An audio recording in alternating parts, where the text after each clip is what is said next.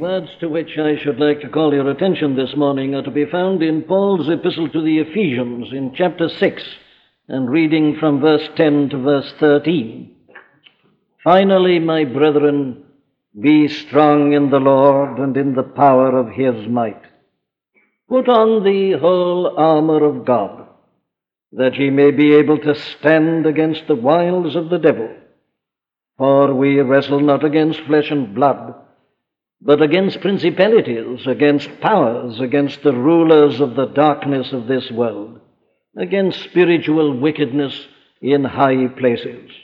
Wherefore, take unto you the whole armor of God, that ye may be able to withstand in the evil day, and having done all, to stand. These words, I say, are to be found in Paul's epistle to the Ephesians in chapter 6, verses 10 to 13. Nothing is made so plain and clear in the teaching of the New Testament as the fact that the Christian is a new man. He is not merely a good man, he is not merely a better man than others. He is essentially a new man. What makes us Christian is that we undergo a rebirth, that we become partakers of the divine nature, that the life of God enters into our souls, that the Holy Spirit dwells within us. The New Testament is forever emphasizing that.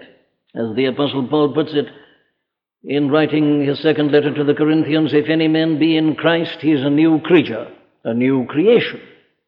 And the result of that is that all things are passed away. Behold, he says, all things are become new. And that is, as I say, the great characteristic of the Christian. Everything is new to him. And that is so because he's got a new mind. He sees things in an entirely new way and manner. He's got a new outlook, new orientation.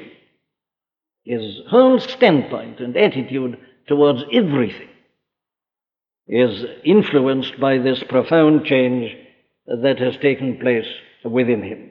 So that, therefore, anything that happens to the Christian immediately becomes a test of him as a Christian. Because of this new mind and outlook, his reaction to everything is of necessity different from the reaction of other people. I say all that for this reason.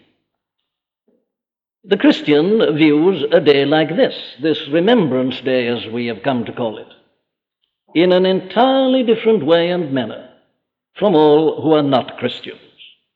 We are in the same world as everybody else, subject to the same events, same accidents. We are citizens of this earthly kingdom as everybody else, and yet I say because we are Christians. Nothing is the same to us as it is to everybody else. We have our own peculiar, particular view of this day, this day of remembrance, as we have our own particular view of everything else. Very well, then, a day like this, I say, comes as a test to those of us who claim to be Christian. What does it mean to us? How do we view it? How should we observe it? What is its message to us? What is its meaning? What does it really represent? Now, there are many possible ways of reacting to a day like this. There are many different ways in which it can be observed. There are many different ways in which uh, a service in a Christian church uh, can be conducted on this day. It can be something purely formal, dictated by the circumstances, uh, purely formal, without any real life or spiritual content. It can be purely national, regarded entirely from the national standpoint. In other words, it can be observed in the way that the world outside observes it, except that there is a kind of religious veneer or atmosphere added to it, but essentially something na- national. It can be an occasion for pride and self congratulation. It can be nothing but an occasion for mourning. It can be an occasion for thanksgiving. It can be, and probably will be very largely today, an occasion when people will uh, consider the international situation. and express themselves with regard to international politics as to what should be done and what shouldn't be done, and so on and so forth, working out the various ramifications of armaments and things of that description. Now, there are many ways in which then this day can be approached. But I want to suggest this morning that the truly Christian way of approaching it is the way that is indicated in these words that we are looking at together. Here is the spiritual approach. And it's not only the spiritual approach, it is at the same time, of course, the only radical, the only deep way of approaching it. That is, uh, we claim for the New Testament teaching, for the Christian gospel, the outstanding characteristic of the biblical view of everything. It's a profound view. It's never content with just looking at things on the surface. It's not just observation. It doesn't give the obvious answers and explanations. It's never concerned merely about the cliches. The great characteristic of the biblical view of the whole of life and of the whole of human history is profundity. It goes down to the very depths. It rarely, uh, and it alone, raises the fundamental questions and it alone has an adequate answer to those questions. Well, I'm suggesting, therefore, that here is, is the true way of approaching this particular day of remembrance. The apostle here really leads us to the very heart of the matter. Now, those who attend here regularly will know that we've been looking at this statement uh, for a number of uh, Sunday mornings. Because the apostle here lays down this uh, great proposition this world of ours, and the whole course of human history, is in the last analysis nothing but the arena in which a mighty spiritual conflict is taking place. And that is a conflict between God and the forces of heaven, and the devil and the forces of evil and of hell. We wrestle not against flesh and blood but against principalities and powers, against the rulers of the darkness of this world, against spiritual wickedness in high places. Now, that, according to the Bible, is the real ultimate explanation of the whole of human history biblical history, secular history outside the Bible. That's the ultimate explanation of it all. So we've been uh, going back and we've been tracing the biblical teaching with regard to the origin of evil, the origin of the devil and of these principalities and powers. And not only that, we have seen how these powers and forces first entered into human history. It's the great story of the fall.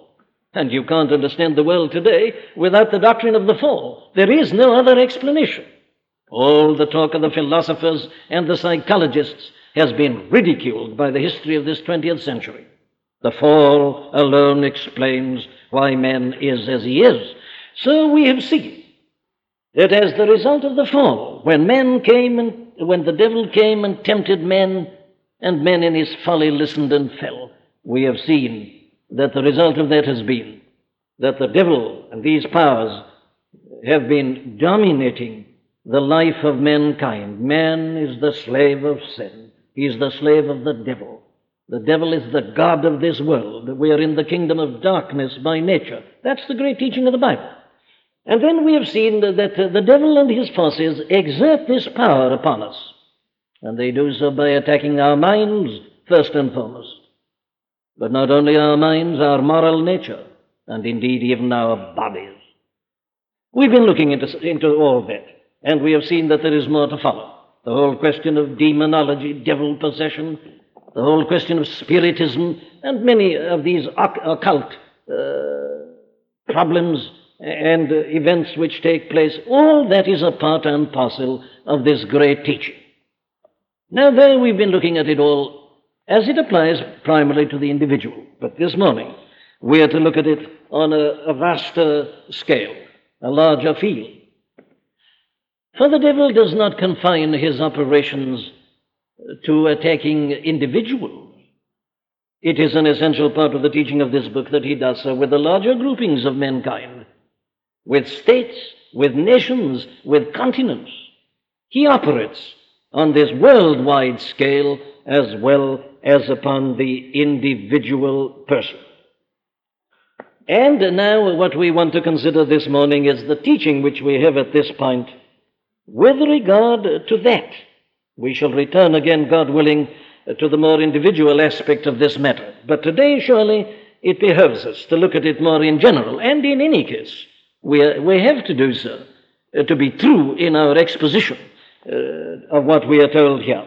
Very well, let me try and summarize the principles which are taught here and in the whole Bible with regard to a day like this, Day of Remembrance, a day in which we remember particularly two world wars that have taken place within this one century.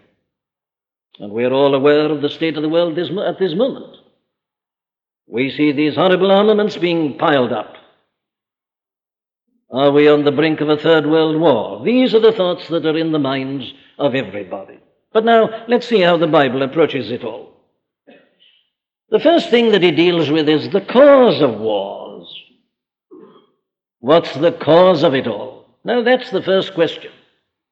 You see, the tragedy today is that people don't seek the causes. They're so bemused by particular symptoms and manifestations that they proceed at once to them and to apply their medicaments to them. They've never realized the cause. They'll be talking about armaments and things like that, but the, the Bible doesn't. The Bible is concerned about root causes, fundamental explanations. And what are they? What is the cause of it all? Well, here's the answer. We wrestle not against flesh and blood. The answer is not merely human. The causes of war are not to be found only in men. Because so many think they are.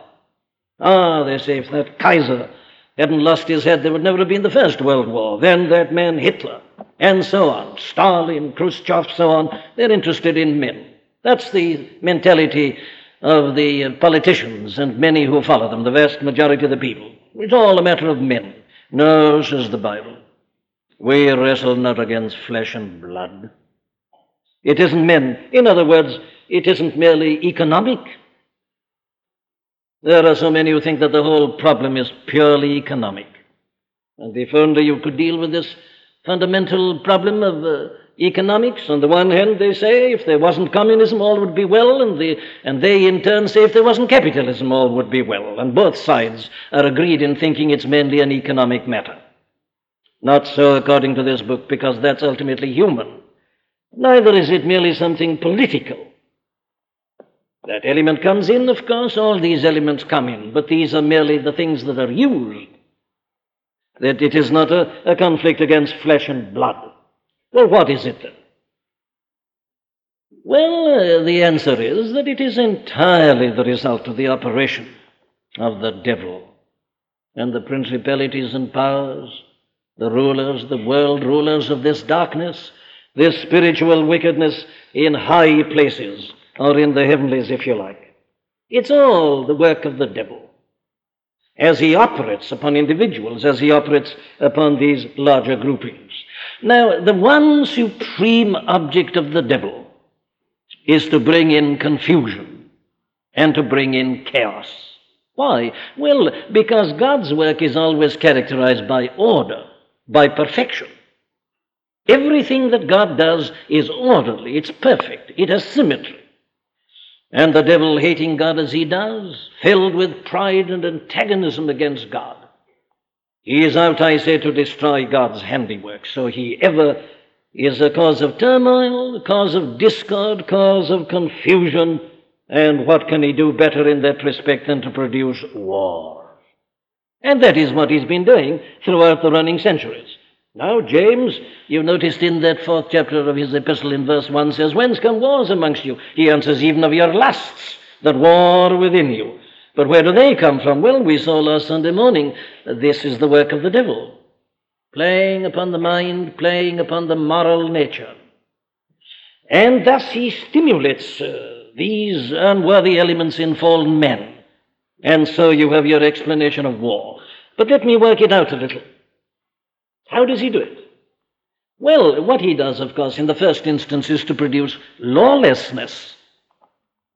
You see, here is the devil attacking the mind. That was the original temptation lawlessness.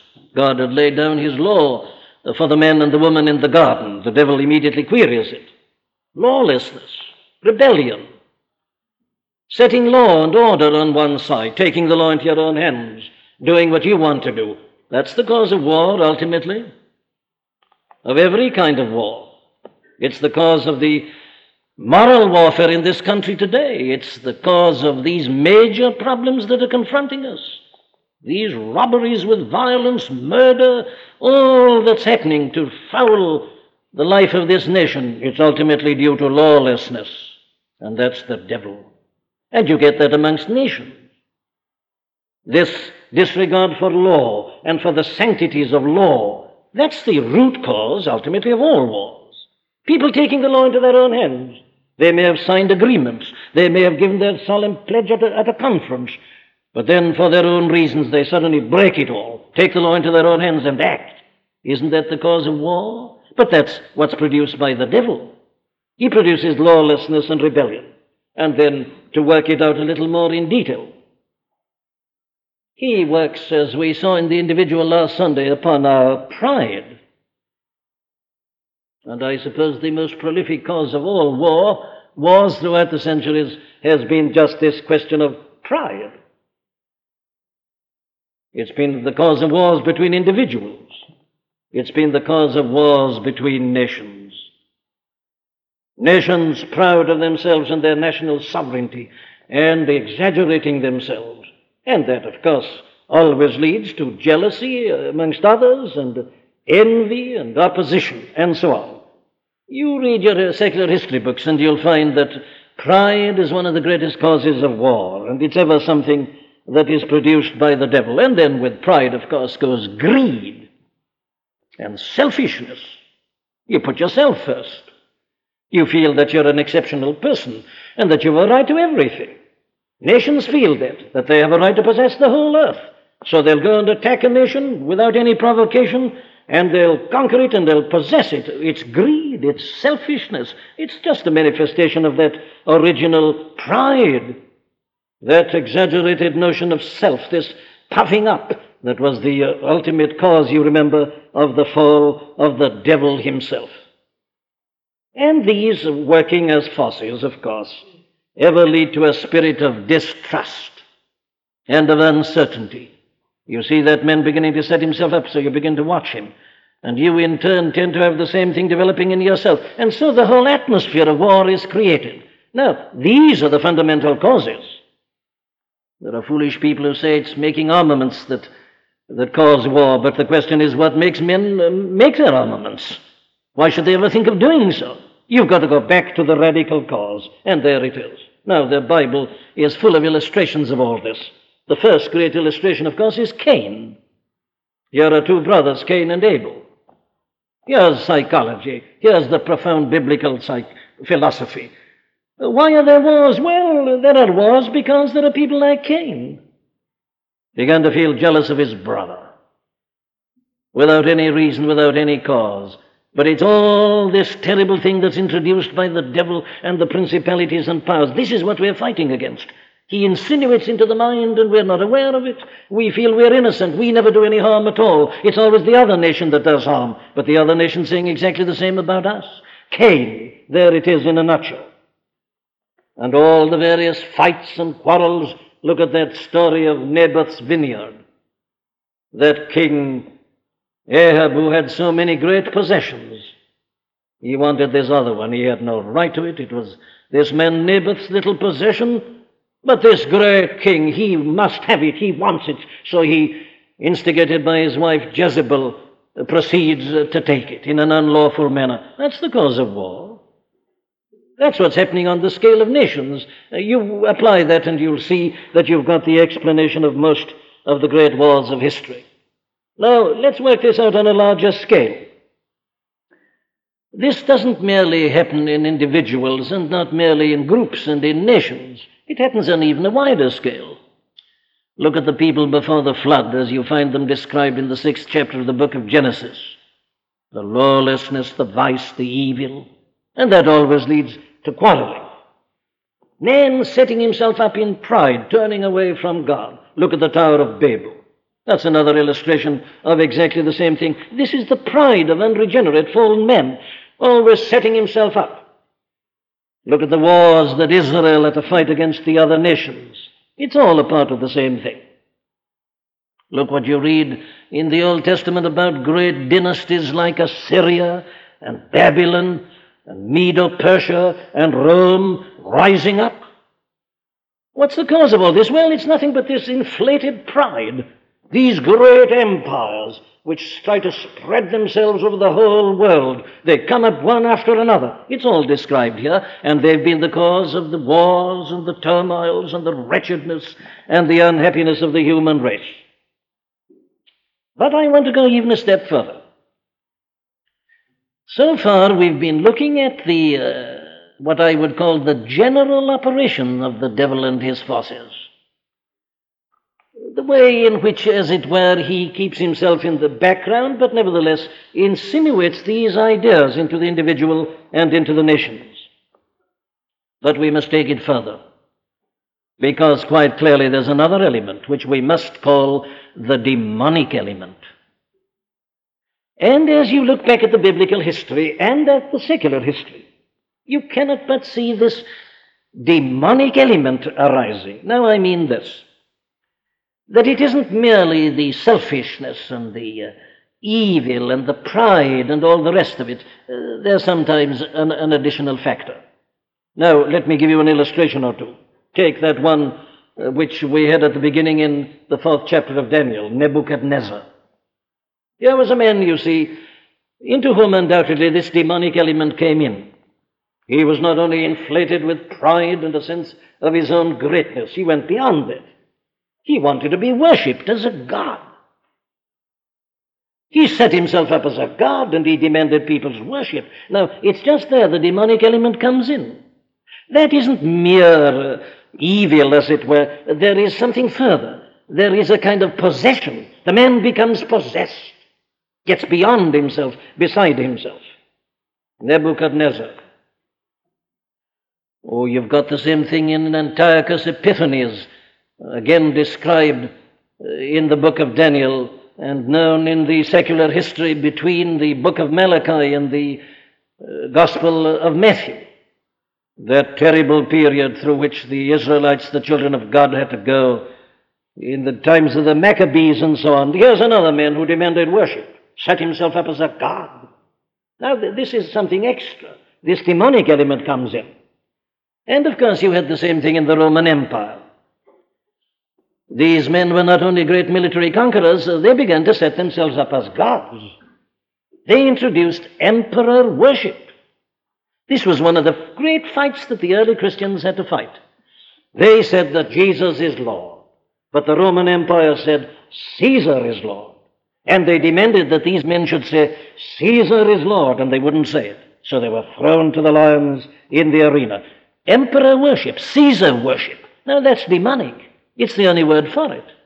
It's a setting itself up for worship and for adoration. It's turning itself into a god. That's the thing the devil did. That is the demonic element. You get the same thing in Muhammad. There is no question about that. Mohammedanism has this same demonic element in it. It is a man setting himself up and inflating himself, and it led to so many of the so called religious wars.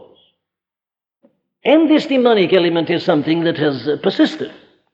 And it has continued to show itself uh, from time to time in the long history of the human race. Now, there are many disputed instances of this. Personally, I would not put Napoleon into this category.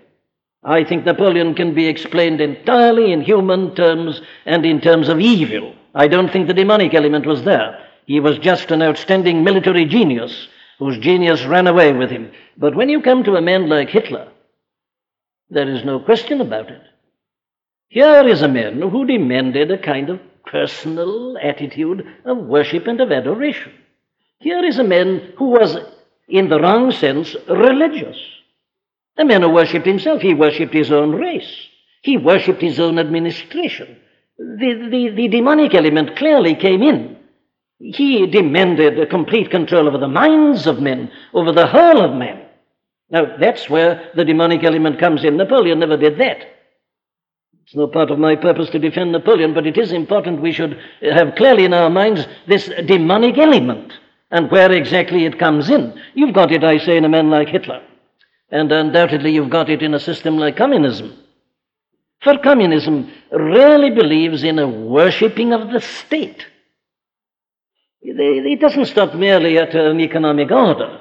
A man again has got to give this totalitarian allegiance. It claims the right over man's thinking. The scientist has got to think within prescribed terms. Your novelists have got to write within prescribed terms. There it is. It is in communism as it was in Hitlerism. Anything that turns into a worship of a man or of a state or of a system, anything that demands a totalitarian allegiance, is demonic. Let's be honest, there have been evidences of that in the history of this, our own country. There are people who are still guilty of it, they're not aware of it. It's never been an official policy in this country, but in practice and in private, it has very often been present. There has been a kind of mystique about the British Empire, which to me has had demonic elements in it. And that is where we all needs must be careful. Well, now I'm giving you certain great principles very hurriedly, but that is the biblical explanation as to the cause of war. You don't stop at men, you see. You don't stop at economic or political causes. Behind it is this other element, manifesting itself in one or the other of these various ways. But let me hurry to a second principle. What, according to the Bible, have been God's enactments in the light of this? What has God, as it were, been doing in the light of this activity of the devil and the principalities and the powers and the world rulers of this darkness, the spiritual wickedness in the heavenly places? And it seems to me we can divide the answer into two main sections. There have been what I would call the temporary measures taken by God. What do I mean by the temporary measures? I am referring to the institution of governments and of powers that be.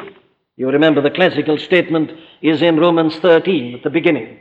Let every soul be subject unto the higher powers, for there is no power but of God. The powers that be are ordained of God. Now then, here is the first part of the answer. Because of this influence of the devil and his forces and evil and sin, God introduced the notion of government. Kings and princes and magistrates, and uh, he gave to them certain powers. As Paul puts it there, the magistrate beareth not the sword in vain. Governments not only lay down laws, they enforce them. They have the power to do so. They are able to uh, demand uh, forms of punishment for law breaking. That is the whole essence of the notion of government. Now, it is the biblical teaching that it is God who's introduced government, not men. It isn't men who gradually evolved uh, from the tribal ideas into the notion of governments as we think of them. It is God who prescribed that. The states and governments are of divine ordination. And what are they for? Well, here is the answer. They are meant to restrain and to keep within bounds these forces of evil and of chaos which are ever being enlivened by the activity of the devil and his powers.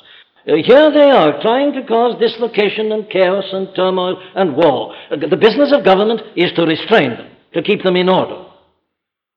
That is the essence of the biblical teaching. God instituted the whole notion of government. And that is the primary task of government, is to preserve law and order and to prevent chaos. But that isn't the only thing we find here. There is another element. Quite clearly, God has permitted certain things to happen from time to time.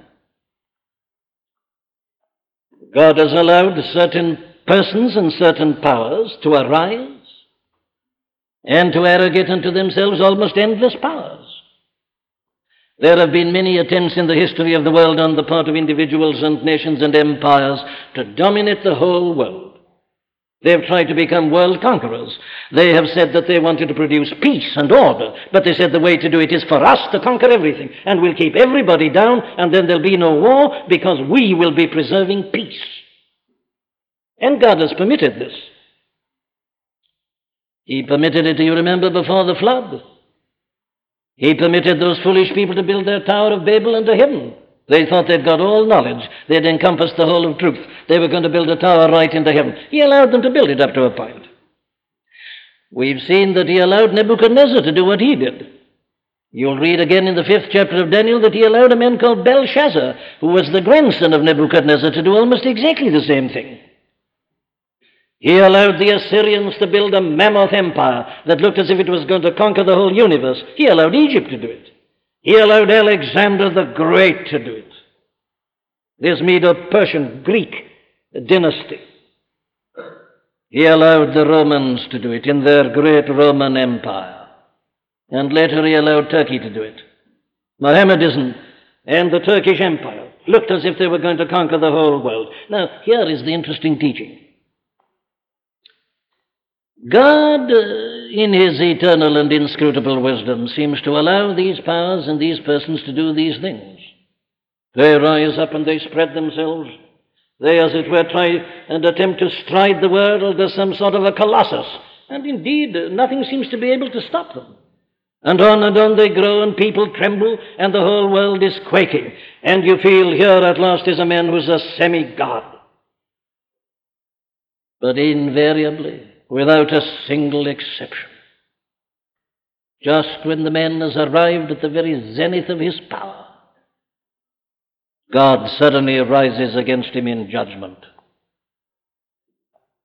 and pronounces his judgment upon him and brings him down and destroys him and his power. Oh, that's a great story in Daniel 4. Look at this man who stands up as a giant, as a god almost, and demands the worship of the people. Yes, but look at him in a few months. There he is like an ox in a field eating grass. And look at his nails, they're like talons. And look at his skin, it's almost got the feathers of a bird upon it. What a fool, what a monstrosity. What's happened to him? Oh, it's God who has just put him in his place, reminding him that there is only one God, and that nobody is to be worshipped but God. Now, this is to me the most uh, interesting uh, fact in human history in many ways. How God has never allowed any man or any nation or any power or any theory to dominate the whole, and my friends, He never will. Let every empire beware. An empire that begins to lose its head and imagines it's endless and almost divine is as certain to come to destruction as Nebuchadnezzar came. And look at Belshazzar.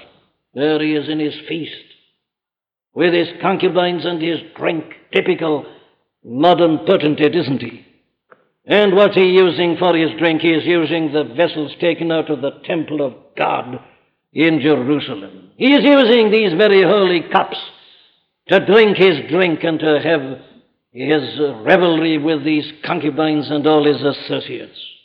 But you remember what happened, don't you? In the very midst of the feast and the jollifications, and the rejoicing about his greatness, the hand, the hand and the writing. Mene, mene tekel, upharsin. Thou hast been weighed in the balances and found wanting. Thy kingdom is judged. You've come to the end, and down he goes. And so it is with all of them. Alexander the Great dies at an early age of an aneurysm. Rome, in all its greatness, when it felt that it was supreme, was conquered by the Goths and the Vandals and the barbarians. Turkey likewise was brought down. What of Egypt by now? And so it has been with every one of them. God permits these things for a while, but only for a while. He rises.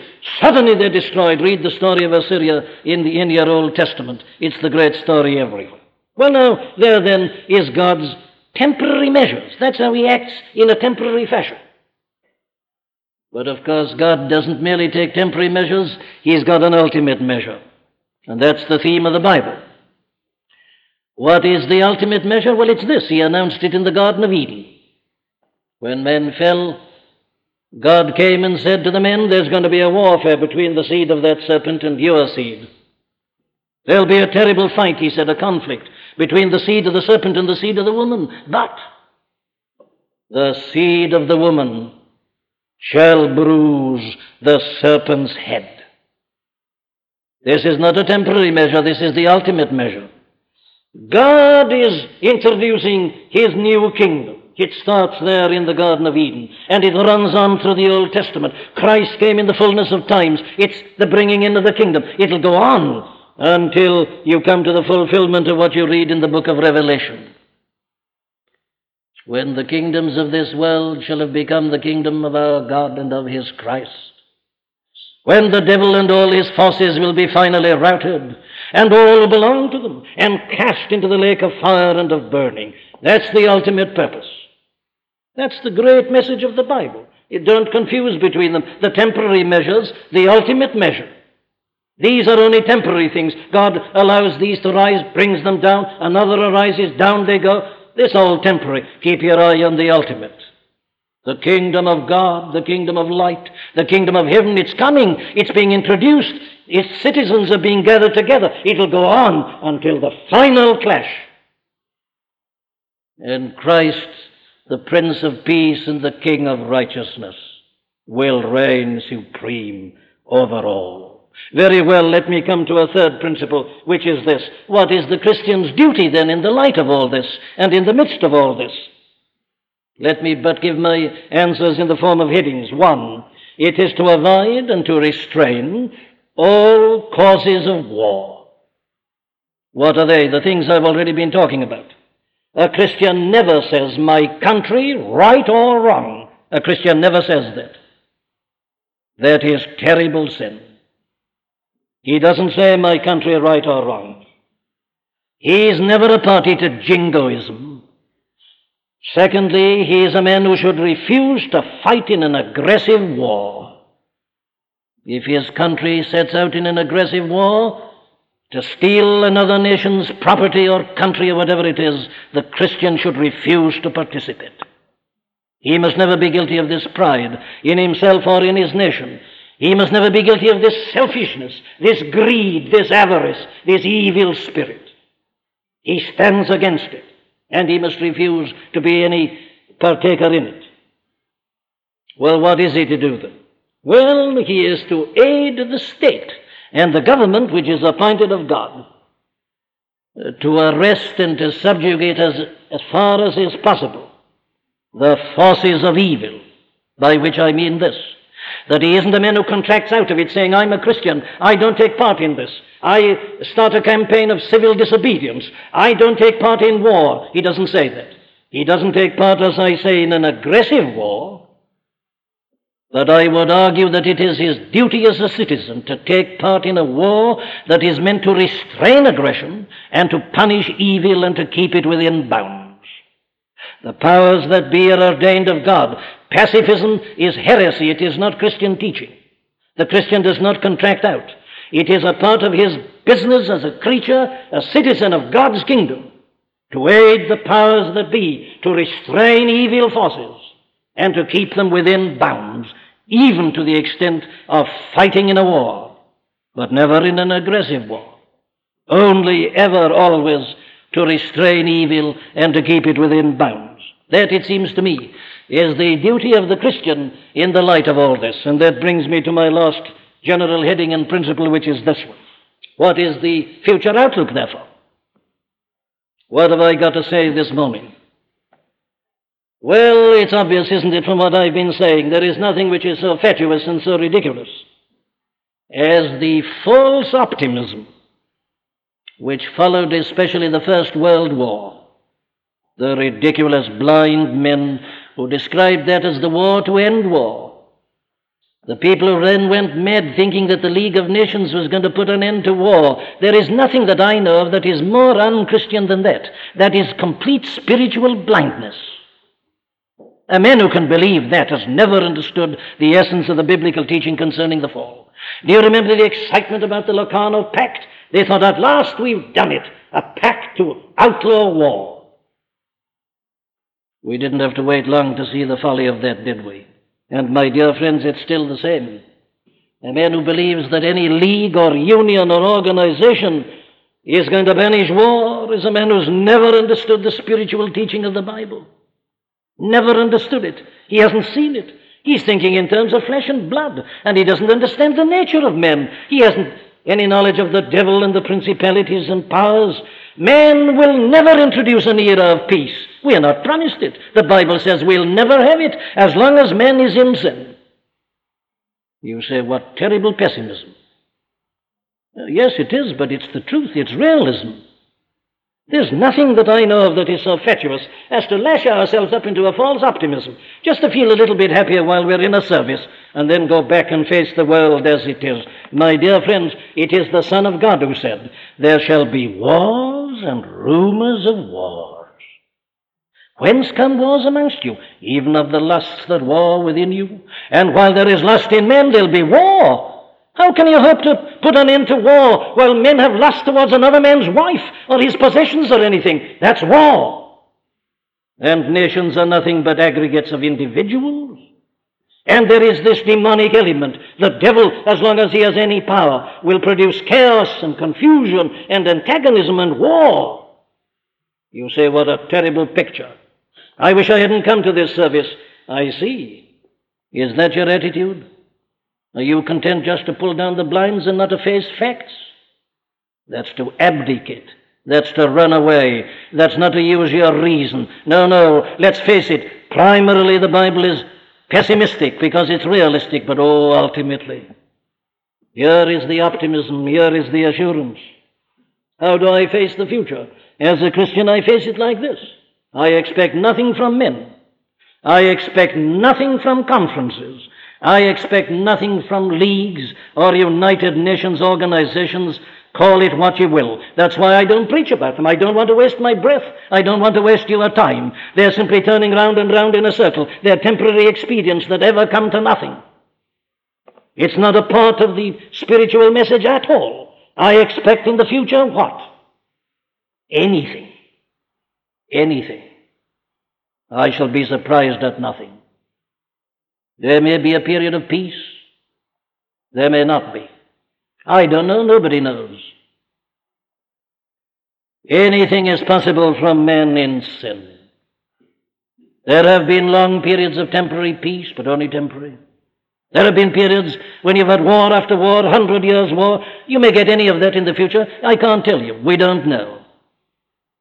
But what I do know is this that that's the sort of thing that'll go on until God's appointed day shall have arrived. He's got a day. He's got an appointed day. There is a definite end to history. I don't know when. I don't understand the times and seasons. The Bible tells me not even to try to do so. All I know is this there is the promised day of God the day of the Lord. The day when the Lord Jesus Christ shall come back as the King of kings and the Lord of lords, riding the clouds of heaven surrounded by the holy angels. And he will destroy his every enemy the devil, the principalities and powers, the world rulers of this darkness, the spiritual wickedness in the high places. They will all be finally destroyed and Jesus shall reign where'er the sun doth his successive journeys run, his kingdom stretch from shore to shore, till moons shall wax and wane no more. There is a day coming when wars shall be no more, when there shall be no sorrow, no sighing, when the swords will indeed be turned into plowshares, when the lion will lie down with the lamb. But when is it? Oh, it's at the end of history. It is when Christ ushers in his glorious, eternal, everlasting kingdom. That is the ultimate outlook because it is God's ultimate plan. So, whatever you and I may have to endure, let's be prepared for it. We may have to go through another war. We may see a world power arising. that will persecute us and cast us into prisons. We may have to die for the name of Christ, like the first Christians did, and many another Christian has had to do throughout the running centuries. I don't know. I don't know. But what I do know is this that all who belong to Christ shall be with him in that kingdom of glory. There shall be a new heavens and a new earth wherein dwelleth righteousness, and I shall be walking in it. This is my interest, this is my concern. Oh, much greater than my concern about the future of this country. I'm interested in that as a citizen, but this other is my concern. Whatever may happen to this country, or to any country, I am a citizen of heaven. My citizenship is there. And I look forward to walking under the new heavens, in the new earth, wherein dwelleth righteousness, and looking into the face of the Prince of Peace. Amen.